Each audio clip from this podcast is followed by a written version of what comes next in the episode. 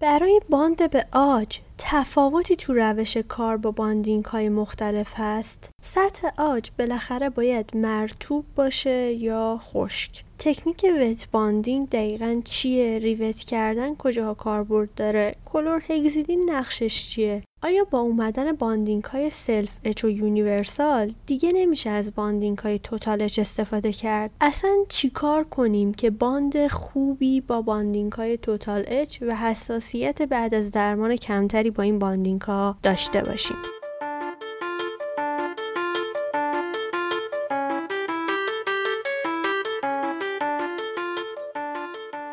سلام، من کیانا شکفته هستم و این 11مین اپیزود از پادکست مارتن زیته. پادکست مارتن زیت جاییه که هر ماه یکی از مواد دندون پزشکی رو انتخاب میکنم و در موردش اطلاعات کامل و ترجیحاً بالینی میدم تا فارغ از این که شما چقدر در موردش اطلاعات داشتین بتونین بهتر ماده دلخواهتون رو انتخاب کنین و با اون کار کنین تا در نهایت هر کدوم از ما بتونیم دندون پزشک بهتری باشیم. این اپیزود و اپیزود بعدی در مورد باند به عاج و باندینگ های سلف اچ و توتال اچ و مقایسه کلینیکی اونهاست و در خرداد ماه 99 ضبط شده. تو این اپیزود از بعضی از مطالب اپیزود 9 استفاده شده، پس اگه اون اپیزود گوش ندین شاید بهتر باشه اول اپیزود 9 رو گوش بدید. واقعیتش خلاصه و جمع‌بندی کردن این بحث یکی از چالش هایی بود که تو این اپیزودها من داشتم، چون مطلبی که من دوست داشتم در این مورد راجعش صحبت بکنم وقتی ضبط کردم نزدیک 7 ساعت شد و من خیلی از سر و تهش زدم، اما هر کار کردم کمتر از 2 تا اپیزود نشد دیگه.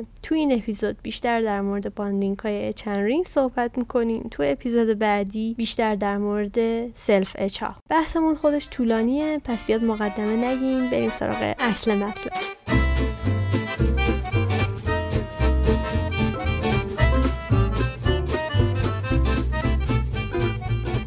قبلا صحبت کردیم اگه سوسترای ما فقط مینا بود، چون میتونستیم مینا رو کامل خشک کنیم، یکی از انتخاب‌های ما باندینگ های هیدروفوب بود که تو اپیزود 10 راجع بهشون صحبت کردیم. اما گفتیم اگه عاج وارد بازی میشد حتی یکم، باید میرفتیم سراغ دنتین باندینگ ها. پس قرار راجع به عاج صحبت کنیم.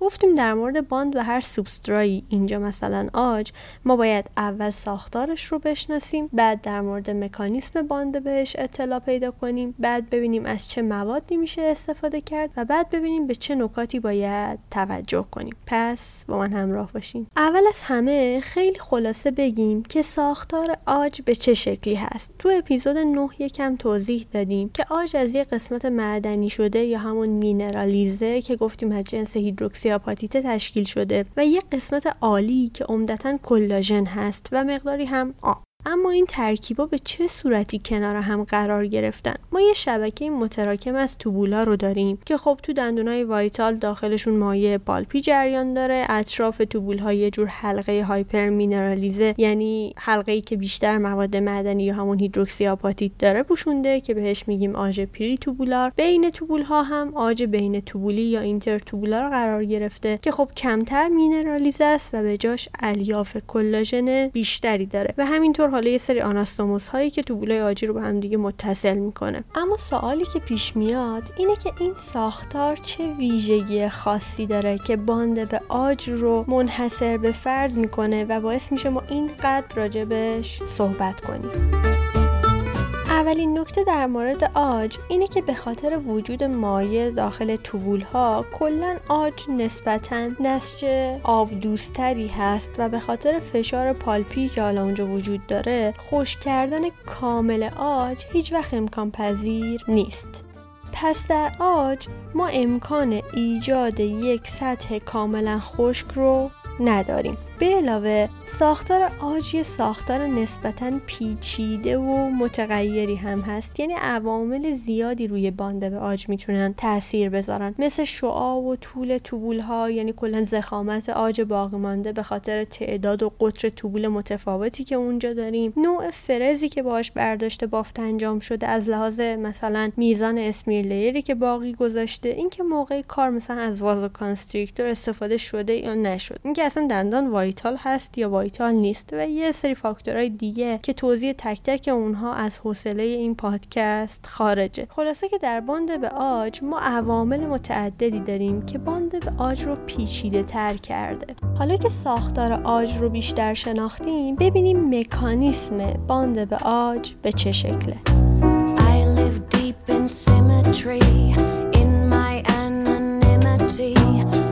J'adore ma vie très difficile. I'll take hours to perfect in this room of disconnect. All I need are mannequins in me. Fabric straight from arm to arm, rescuing my heart from harm. All that I conceive speaks of finesse. My fashion dreams, costuming and model scream. Fame is nothing more than false. بعد از تراش دادن یه لایه‌ای به اسم اسمیر لیر روی سطح تشکیل میشه که ناشی از حالا تراشمون و اون هیدروکسی آپاتیتای تراش پیدا کرده، الیاف کلاژن تخریب شده و اینجور چیزاست. همینطور مقداری از اون مواد میان داخل توبول‌ها رو هم میبندن که اصطلاحاً بهشون میگیم اسمیر پلاک. برای اینکه به آج دندان باند بشیم، باید این لایه اسمیر یا برداشته بشه یا کاملاً مودیفیه بشه و نفوذپذیریش تغییر بکنه، وگرنه به جای استحکام باند مثلا 20 مگاپاسکالی که انتظار داشتیم با آج داشته باشیم، استحکام باندمون یهو میشه 2. تو اپیزود 9 توضیح دادیم که سیستم های باندینگ آجی از چند تا جزء تشکیل شده بودن. اولین جزءمون جزء اچانت بود که یک اسید بود. این اسید گفتیم نقش حذف کردن یا کم کردن لایه اسمیر از سطح و بعد از اون حل کردن هیدروکسی آپاتیتای سطح آج رو بر عهده داشت که بر حسب میزان اسیدی بودنش این مقدار میتونست متفاوت باشه. بعد جزء پرایمر رو داشتیم که گفتیم یک مولکولی بود با 2 تا سر مختلف، معمولا همراه با یک حلال. یه سر هیدروفیل یا آب دوست داشت که با آج دوست بود و میتونست به آج متصل بشه و اون رو برای دریافت جزء ادهزیو هیدروفوب یا جزء بعدیمون آماده بکنه. جزء بعدی هم ادهزیو بود که یک رزین بود که با نفوذش به لابلای الیاف کلاژن یا داخل توبول‌های آجی با تشکیل حالا یه سری میکروتگ و ماکروتگ هایی میتونست گیر میکرومکانیکی ایجاد بکنه و با ایجاد یک شبکه هیدروفوب سطح ما رو آماده بکنه برای اتصال به کامپوزیت. به علاوه گفتیم که در صورتی که باندینگ ما مونومرهای فعالی داشته باشه که سر فسفات یا کربوکسیلات مثلا داشته باشن، میتونن در صورت وجود کریستالای هیدروکسی آپاتیت باند شیمیایی قوی هم برقرار بکنن که حالا جلوتر راجبش صحبت میکنیم. پس باند به آج میتونه به صورت میکرومکانیکی و ایجاد هیبرید لیر در اثر نفوذ رزین یا همون جزء ادهزیومون لابلای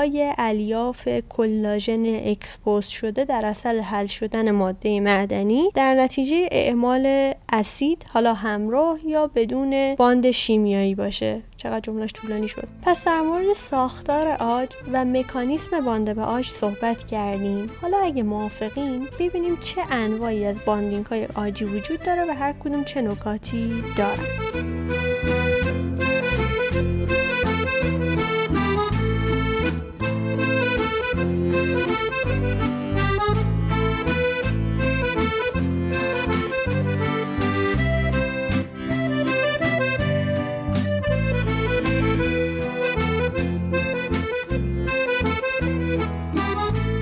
گفتیم دنتین باندینگ ها یه تقسیم بندیشون این بود که اسیدی که به عنوان عامل اچانت استفاده می‌کنیم فسفوریک اسید هست یا نه و بر این اساس دنتین باندینگ ها یا توتال اچ بودن و یا سلف اچ که هر کدوم مدل های مختلفی داشتن که ما با نسل های مختلف میشناختیمشون. توی اپیزود 9 بیشتر راجبشون صحبت کردیم. می‌خوایم اینجا بریم وارد جزئیات باندینگ های توتال اچ، نحوه باند شدن و نکاتی که حین کار با این باندینگ ها باید بهش توجه کنیم بشیم. تو این اپیزود راجع به اتصال به آج با این باندینگ ها صحبت میکنیم. در مورد استفاده از این باندینگ ها برای مینا تو اپیزود جنبندی مفصل تر صحبت خواهیم کرد. اوایل که باندینگ ها اومده بودن، مینا و آج جداگانه اچ میشدن، یعنی مینا با یه اسیدی اچ میشد، آج با یه اسید دیگه اچ میشد. بعدن اومدن دیدن که اگر آج رو هم با همون اسیدی که مینا رو اچ میکنن اچ کنن، استحکام باند خوبی به دست میارن. برای همین باندینگ هایی که با این روش استفاده میشدن، یعنی مینا و آج همزمان و با یه اسید اچ میشدن، رو اسمشون رو گذاشتن توتال اچ، یعنی همه رو با هم اچ میکنن. اما امروزه به جای لفظ توتال اچ از لفظ اچ ان رینز استفاده میکنیم، چون این باندینگ ها بعد از استفاده از اسید و اچ کردن نیاز به شستشو دارن. من خودم از اون آدمایی ام که وقتی دارم کار میکنم دوست دارم تصور کنم که الان دقیقاً داره چه اتفاقی میفته و اون وقت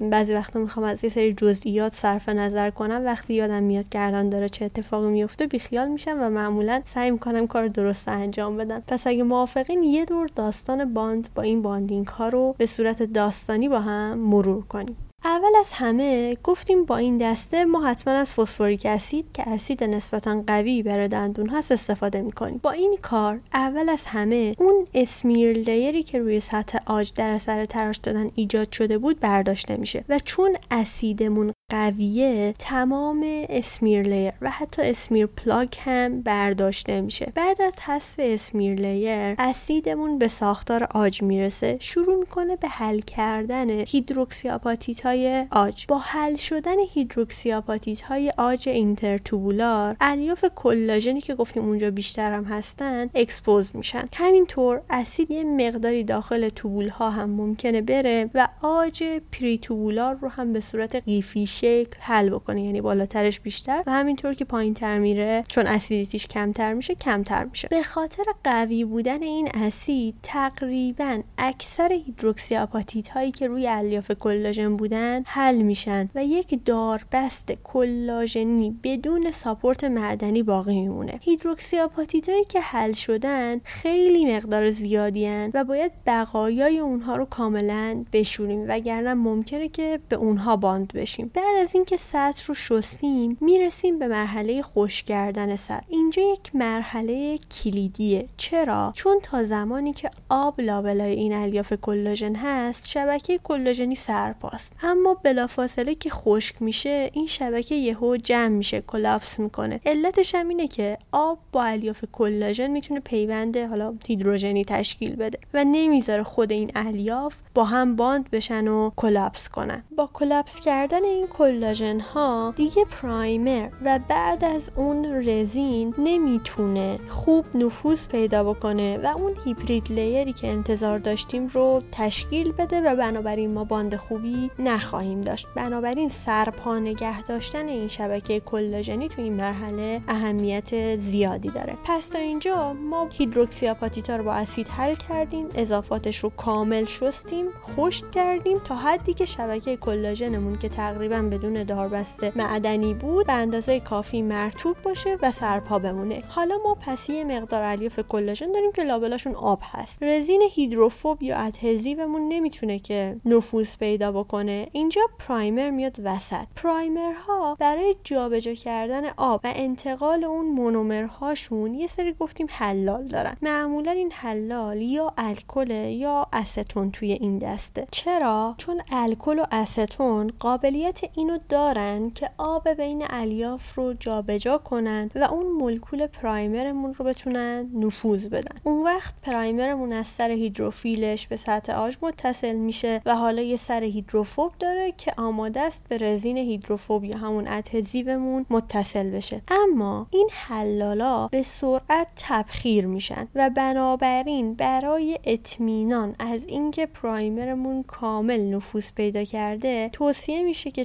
چند لایه زده بشه. اما از لحاظ کلینیکی چه زمانی میفهمیم که کافی بوده؟ میگن قاعده کلیش اینه که تا زمانی که یک نمای براق ایجاد بشه زدن پرایمر ادامه پیدا میکنه، اما این تعداد لایه ها بر حسب اینکه حالا حلال باندینگمون چی هست کاملا متفاوته. هرچی حلالمون زودتر تبخیر بشه، مثلا اگر که استون بیس باشه تعداد لایه های بیشتری لازمه و هرچی حلالمون به سمت محتوای بیشتر آب رفته باشه تعداد لایه کمتری لازمه برای زدن باندینگمون. بعد از زدن پرایمر و نفوذ اون یه نکته دیگه هم اهمیت داره، این که حلال اضافی باید خارج بشه، وگرنه وجود حلال خودش میتونه اثرات منفی مختلفی بذاره که حداقلش ایجاد ویده. دیگه نمیخوام اینجا راجبش توضیح بدم که حالا چه اثراتی ممکنه بذاره. پس در رابطه با حلال باندینگ ها یک نکته دیگه هم مهمه، این که بسته به نوع و میزان حلالمون زمان خشک کردن باندینگمون هم متفاوت خواهد بود. اما از لحاظ کلینیکی از کجا بفهمیم که حلالمون کاملا تبخیر شده؟ زمانی که دیگه وقتی ما پوار میگیریم رو لایه باندینگمون احساس میکنیم که دیگه جابجا نمیشه، پوار ملایم البته. اون موقع است که میگیم تبخیر کردن حلال کافیه. بعضیا میگن وقتی که حالت مواج نداشته باشه. حالا نظرات یکم متفاوته. یه نکته دیگه هم که اهمیت داره اینه که پوار رو نباید شدید بگیریم. چرا؟ چون اون پوار شدید باعث میشه که باندینگمون جابجا بشه. یه جاش انگار نازک‌تر میشه و یه جا ضخیم‌تر میشه. رعایت همه این نکات موقع کار واقعا اهمیت داره. و در نهایت هم رزین هیدروفوب یا همون باطل ادهزیومون یک لایه هیدروفوب روی سطح درست میکنه. این لایه سطح باندینگمون در مجاورت اکسیژن هوا خوب پلیمریزه نمیشه یک مقداریش، که همین باعث میشه که کامپوزیتمون بتونه به باندینگ بهتر متصل بشه. اما بلافاصله که ما کامپوزیت رو روی سطح باندینگ قرار میدیم هوا جابجا میشه، کوپلیمریزاسیون باندینگ و کامپوزیت هم اتفاق میفته و باعث افزایش استحکام و بهبود خواص مکانیکیمون میشه. این ریز تمام اتفاقاتی بود که در یک باندینگ توتال اچ 3 مرحله‌ای شامل اسید فسفوریک جداگانه، پرایمر جداگانه، ادهزیو جداگانه میفته که گفتیم بهش تو باطل هم میگیم، چون اسید فسفوریک که حالا جداست ما باندینگی که میخریم تو باطل که اصطلاحاً هم بهش نسل 4 هم میگفتیم. اما اینکه ما برای باند کردن مجبور بودیم تعداد زیادی مراحل رو انجام بدیم اصلاً برای ما دندون پزشکا جذاب نبود. برای همون شرکت‌ها تلاش کردن و هنوز هم دارن تلاش میکنن که تعداد این مراحل کم کنن. یکی از این روش‌های کم کردن مراحل این بود که تو همین دسته توتال اچ یا همون اچ اند رینز پرایمر و ادهزیو رو با هم مخلوط کردن. حالا ما یه سیستم باندینگ دو مرحله‌ای داریم که بهش وان باتل هم گفتیم میگیم، اصطلاحاً نسل 5 بهش میگیم. اینجا چه اتفاقی میفته؟ همه همون مراحل قبلیه، با این تفاوت که اونجا که پرایمر داره نفوذ پیدا میکنه ما پرایمر خالص نداریم. پرایمر همراه با یک رزین هیدروفوب داریم. برای همین این باندینگ ها رو حتما باید حداقل 2 لایه و بسته به حلالش ولو بیشتر بزنیم، چون لایه اول بیشتر داره نقش پرایمر رو ایفا میکنه و کنار زدن اون حلال و آماده کردن محیط و غیره، و بعد لایه بعدی رو که میزنیم رزینمون بهتر میتونه نفوذ پیدا بکنه و برای ما اون گیری که قرار بود به دست بیاره رو به دست بیاره. یه نکته دیگه این که با باندینگ های نسل 4 لایه آخرمون یک لایه کاملا هیدروفوب بود، اما اینجا به جاش یه لایه کم هیدروفیل‌تر و یه خورده اسیدی‌تر داریم که ممکنه همراه با مشکلاتی مثل جذب آب، تخریب هیدرولیتیک، عدم سازگاری با مواد دوال کیو رو اینا رو بیشتر بکنه. خودش کلی میشه راجع به همین مبحث صحبت کرد که لایه اون آخر هیدروفوب چه نقشی دقیقاً داره، اما امان از کمبود وقت.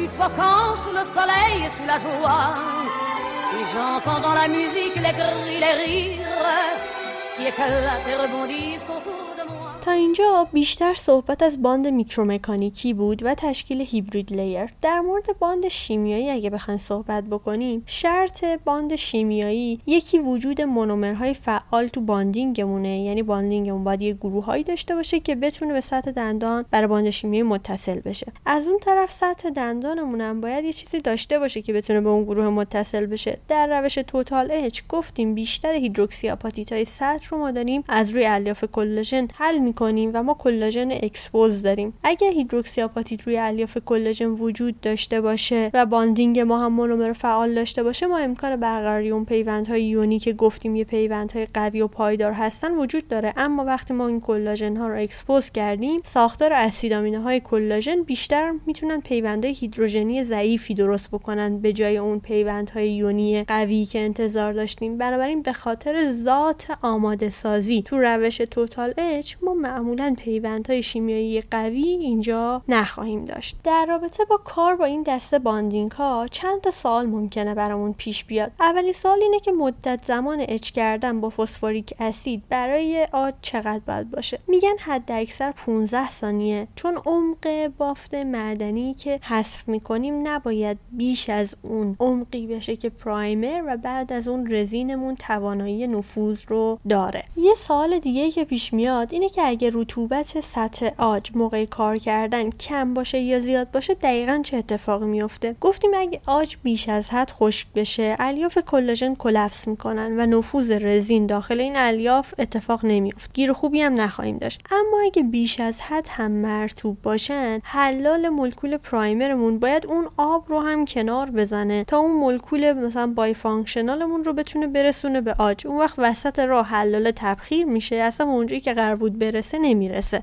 حالا این یکم ساده شدهش. به علاوه مشکل حالا جدایی فاز و تشکیل حباب و حتی پلیمریزاسیون ناکافی باندینگ و اینجور داستان هم ممکن اتفاق بیفته. برای همین مرحله خشک کردن تو باندینگ های توتالش تا این حد اهمیت داره. یه سوال دیگه اینه که اگه حالا ما آج رو خشک کردیم و بیش از حد خشک کردیم باید چیکار بکنیم؟ میتونیم در مورد باندینگ های توتال اچ از روشی به نام ریوت کردن استفاده بکنیم، یعنی دوباره بیایم با یه ماده اون ساختار کلاژن های کلاپس شده رو برگردونیم به حالت اولیه و ساده ترینش اینه که از یه پنبه مرطوب استفاده بکنیم و رطوبت رو به سطحمون برگردونیم، ولی مواد دیگه هم میشه برای ریوت کردن سطح آج استفاده کرد. سوال بعدی که ممکنه پیش بیاد اینه که اگه بخوایم آج رو اصلا ریوت بکنیم، معیارمون برای میزان کافی رطوبت آج چیه؟ تو کتابا و مقاله یه کلمه دیدم شاهلا به شکل‌های مختلف، مثلا میگه شاینی مویست دنتین، یعنی آج در یه حدی رطوبت داشته باشه که رطوبت با چش دیده نشه اما در حد براق بودن هم رطوبت داشته باشه. بنابراین میگن چه موقع خشک کردن یا چه موقع ریوت کردن این رطوبت باید در یه حدی باشه که سطح آجمون براق باشه اما رطوبت واضحی دیده نشه. حالا اینکه چقدر واقعا میشه این رو معیار در نظر گرفت و هر کسی ممکنه این رو یه مقداری در نظر بگیره، خودش داستانا داره. یه سوال دیگه که ممکنه پیش بیاد اینه که بعضیا میگن با زدن پرایمر خود اون پرایمر عمل ریوت کردن آج رو میتونه انجام بده. آیا واقعا این انجام میشه؟ با توجه به چیزی که تو مقالات گفته شده به نظر میاد اگه پرایمرمون حاوی آب یا الکل باشه تا حدودی بله، چون آب و الکل میتونن با الیاف کلاژن پیوند هیدروژنی تشکیل بدن، اونا رو از هم دور نگه دارن، نذارن که کلاپس بشن. اما اگه پرایمرمون استون بیس باشه احتمالاً نه. به علاوه اینکه این اتفاق کلاً یه خورده زمان بره، یعنی زمانی ما میگیم میتونه ریوتینگ رو انجام بده که بهش زمان کافی برای این کار داده باشیم. اما کدوم یکی از ما مثلا 30 تا 40 ثانیه پرایمر تنها یا حالا باتل پرایمر رو ادهزیو نسل 5 رو سطح آج نگه می‌داریم؟ خب پس تا اینجا از ساختار آج گفتیم، مکانیسم باند به آج رو گفتیم، اتفاقاتی که موقع باند شدن به آج میافتاد با باندینگ های توتال اچ، انواع باندینگ های توتال اچ رو گفتیم، سوالات رایجی که ممکن بود در این زمینه برامون پیش بیاد رو صحبت کردیم. بریم یه جمع‌بندی از باندینگ توتال اچ داشته باشیم.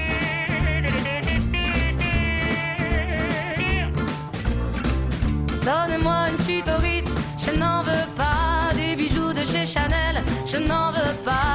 Donnez-moi une limousine, j'en ferai quoi? Pa-pa-la, pa-pa-pa-la.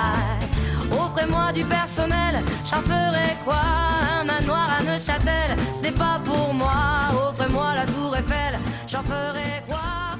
آیا استفاده از باندینگ های توتالج کلا مزیت خاصی داره؟ اول از همه به خاطر اینکه ما از فسفوریک اسید جداگانه استفاده میکنیم، در مورد مینا یه خورده خیالمون راحت تره که حالا گفتیم ما تو این اپیزود خیلی راجع به مینا نمیخوایم صحبت بکنیم. نکته دوم اینه که چون آجمون کاملا اچ میشه، ما گیر میکرومکانیکال نسبتا خوبی با این باندینگ ها به دست میاریم، اما یه خورده مشکلمون در طولانی مدت و در طول زمان مشخص میشه. بنابراین تو مطالعات آزمایشگاهی و به خصوص تو همون لحظات اول باندینگ، گیر اولیه ما با این باندینگ ها گیر خوبی هستش. اما استفاده از باندینگ های توتال اچ چه معایبی میتونه داشته باشه؟ اولین مورد اینه که گفتیم استفاده بیش از حد از اسید فسفوریک میتونه آج رو اوور اچ کنه. این اوور اچ کردن باعث میشه که رزینمون و حال پرایمر و رزینمون نتونه تا اون حد نفوذ پیدا بکنه و بنابراین ما اونجا یه ناحیه خالی داشته باشیم و بعد اونجا نانولیکیج داشته باشیم و بقیه داستان ها. نکته دوم در رابطه با باندینگ های توتال اچ که میتونه عیب باشه، حذف مقدار زیادی از هیدروکسی آپاتیته که خب هم خطر کلاپس الیاف کلاژن و باند ضعیفتر رو داشت، هم خطر تخریب آنزیماتیک الیاف کلاژن رو برامون داره چون اون الیاف دیگه با هیدروکسی آپاتیت پوشیده نشدن. علاوه اون باند شیمیایی هم که گفتیم میتونستیم با هیدروکسی آپاتیت های روی الیاف کلاژن به دست بیاریم که به دوام باندمون کمک میکرد رو اینجا نداریم. یکی دیگه از معایبی که با باندینگ های توتال اچ ممکنه که داشته باشیم اینه که به خاطر مرحله خشک کردن بعد از اچ و شستشوی آج، خطر اوورویت یا اووردرای بودن آج گفتیم وجود داره که خب گفتیم رعایت این که دقیقاً آجمون چقدر خشک باشه و چقدر مرطوب باشه خورده سخت و همین کار با باندینگ های توتال اچ رو خورده تکنیک سنسیتیو تر کرده. یکی دیگه از مشکلاتی که ممکنه هین کار با باندینگ های توتال اچ داشته باشیم حساسیت بعد از کار هست که گفتیم به خاطر اینکه اسید قوی استفاده کردیم، اسید ممکنه که تو بولهای آجی رو باز کرده باشه، اسمیر پلاگ اونجا وجود نداشته باشه، راهمون به پالپ باز شده. از اون طرف اگر که منطقه‌ای که اچ کردیم عمیق‌تر باشه از منطقه‌ای که رزین نفوذ کرده اونجا نانولیکیج داشته باشیم که این عوامل باعث میشن حساسیت بعد از درمان داشته باشیم. پس مزایا و معایب کار با باندینگ های توتال اچ اینا بود. اما بین خود نسل چهارم و نسل پنجم چه تفاوتی وجود داره؟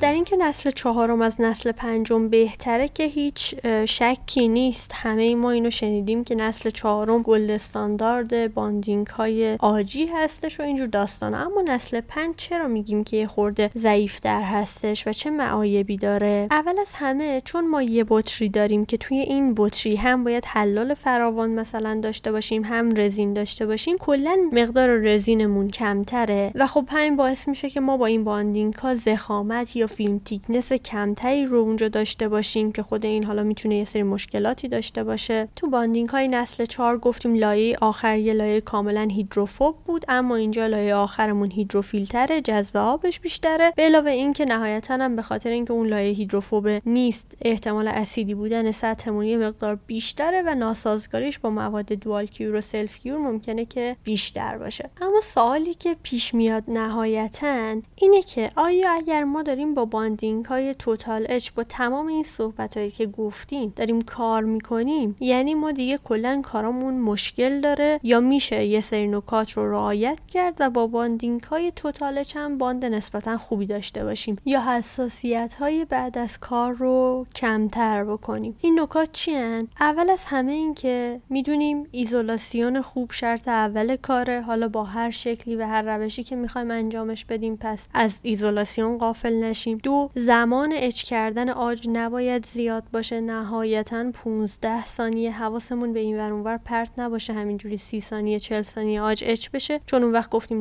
رزین نفوذ نمیکنه و مشکلاتی که ممکن بود به وجود بیاد که یکی از اصلی ترین علت هایی که ما اونجا حساسیت بعد از درمان هم داریم علتش همین اچینگ بیش از حد آج هستش. بعد اون بعد از اچ کردن شستشوی کامل بدیم سطح آج رو تا اون محصولات اچ شدن کامل خارج بشن. اوور درای نکنیم سطح آج رو، اوور وت هم اصلا نکنیم. سطح گفتیم اندکی مرطوب باشه در حدی که فقط یکم براق باشه اما رطوبت سطحی واضحی نداشته باشه. کلا باند به سطح یکم مرطوب بهترین نتیجه رو در مورد آج میده، نه خیلی خشک نه خیلی مرطوب. حالا تا حدی که میتونیم رعایتش بکنیم. باندینگمون رو همون لحظه‌ای که میخوایم استفاده بکنیم بریزیم تا حلالش زودتر نپره. الان دیگه میدونیم که وقتی حلالش بپره نفوذ پرایمرمون خیلی کمتر میشه، عمق اش شدنمون زیاده اما پرایمرمون نمیتونه کامل نفوذ بکنه. به باند فرصت بدیم کامل نفوذ پیدا بکنه، نخوایم سریع این مرحله رو بگذرونیم. فرصت دادن به باندمون برای اینکه کارش رو انجام بده خیلی مهمه. حلال باند رو کامل تبخیر بکنیم، گفتیم تا حدی که با پوار گرفتن باندینگمون حرکت نکنه یا حالا بعضیا میگن سطحش مواج نباشه. وجود این حلال اضافی میتونه مشکل برای ما ایجاد بکنه. ضخامت باندینگمون کافی باشه. بعضی جاها میگن که ضخامت کافی باندینگ باید یک لایه براق رو به شما داده باشه و اگه سطح باندتون کلا مات هستش یعنی اینکه باید تعداد لایه‌های بیشتری از باندینگ استفاده بکنین. حالا خب به نظر من که هر کسی یه تعریفی داره. بلافاصله بعد از اینکه تبخیر حلالمون انجام شد باند رو کیور بکنیم تا اون جذب آب از توبول و محیط اطراف و اینا کمتر بشه. باندینگمون رو تنها و جدا از کامپوزیت کیورش بکنیم تا انقباض پلیمریزاسیونمون و بعد خطر دباند شدنمون کمتر بشه و مثل همیشه حواسمون به دستورالعمل‌های کارخونه هم باشه. به نظر من اگر که در رابطه با باند توتال اچ بیایم این نکات رو رعایت بکنیم یه باند نسبتاً خوب میتونیم به دست بیاریم. اینا واجباتش بود. یه سری مستحبات هم وجود داره. یه سری روش‌هایی هست که باعث بهبود عملکرد باندینگ ها میگن میشه. حالا تو مقالات زیاد راجبش صحبت کرده. از اونجایی که خیلی توی پروسه کار عملی نیستن زیاد راجبش نمیخوام صحبت بکنم. یه سری از معروف تریناش مثلا روش اتانول وت باندینگ یا حفظ الیاف کلاژن‌های اکسپوز شده از طریق مهار اون آنزیما، استفاده از یک لایه هیدروفوب اضافی روی باندینگمون هست که هم ضخامت رو بیشتر بکنه هم هیدروفوب تر بکنه، بیشتر کردن کیورینگ اون لایه باندینگمون و یه سری روش‌های دیگه که تو مقالات گفته میشه. منتها اینجا نمیخوام زیاد راجع بهشون دیگه صحبت بکنیم. فقط اینو بگم که کلورهکسیدین و دسته بنزالکانیوم کلوراید ها یه سری موادی هستن که میشه استفاده کرد برای اینکه تخریب باندمون میگن کمتر بشه. در کلورهکسیدین جدا از اینکه این حالا محلولمون برای خاصیت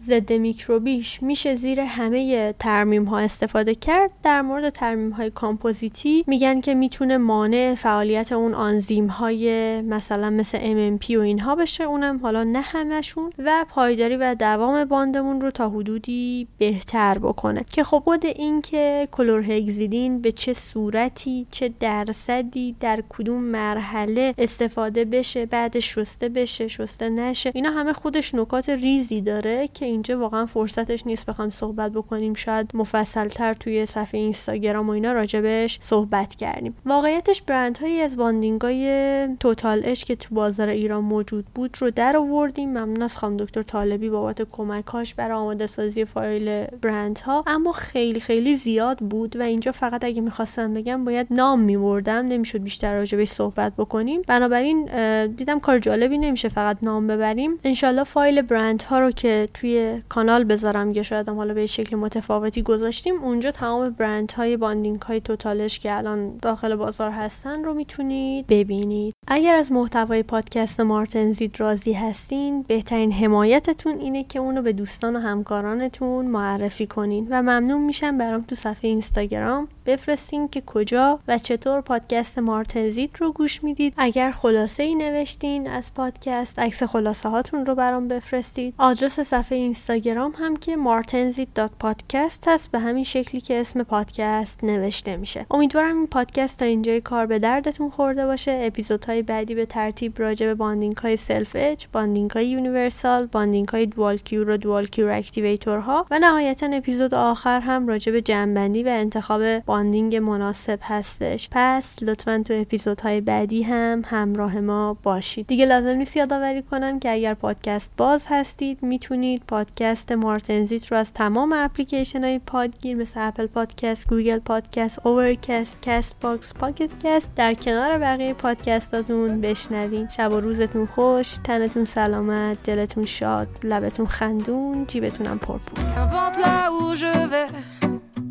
Tant que j'ai l'audace de tenir la main de l'autre pour aimer le temps qui passe. Dans tout ce que je fais, la rage et l'amour s'embrassent. Qu'elle soit mienne ou qu'elle soit vôtre, la vie nous dépasse. Que vendrá, yo escribo mi camino sin pensar, sin pensar, donde acabará. Dans mes joies, dans mes peines, dans mes choix, dans mes larmes, je laisse aller mes sentiments. Au mieux on écrit son chemin comme on se soigne pour aimer indifféremment. Sur les sables mouvants d'un passé qui s'effondre, je me raccroche à ce que j'aime. Prenons soin de chaque seconde, les heures prendront soin d'elles-mêmes. Que vendrá, que vendrá, escribo mi camino sin pensar, sin pensar.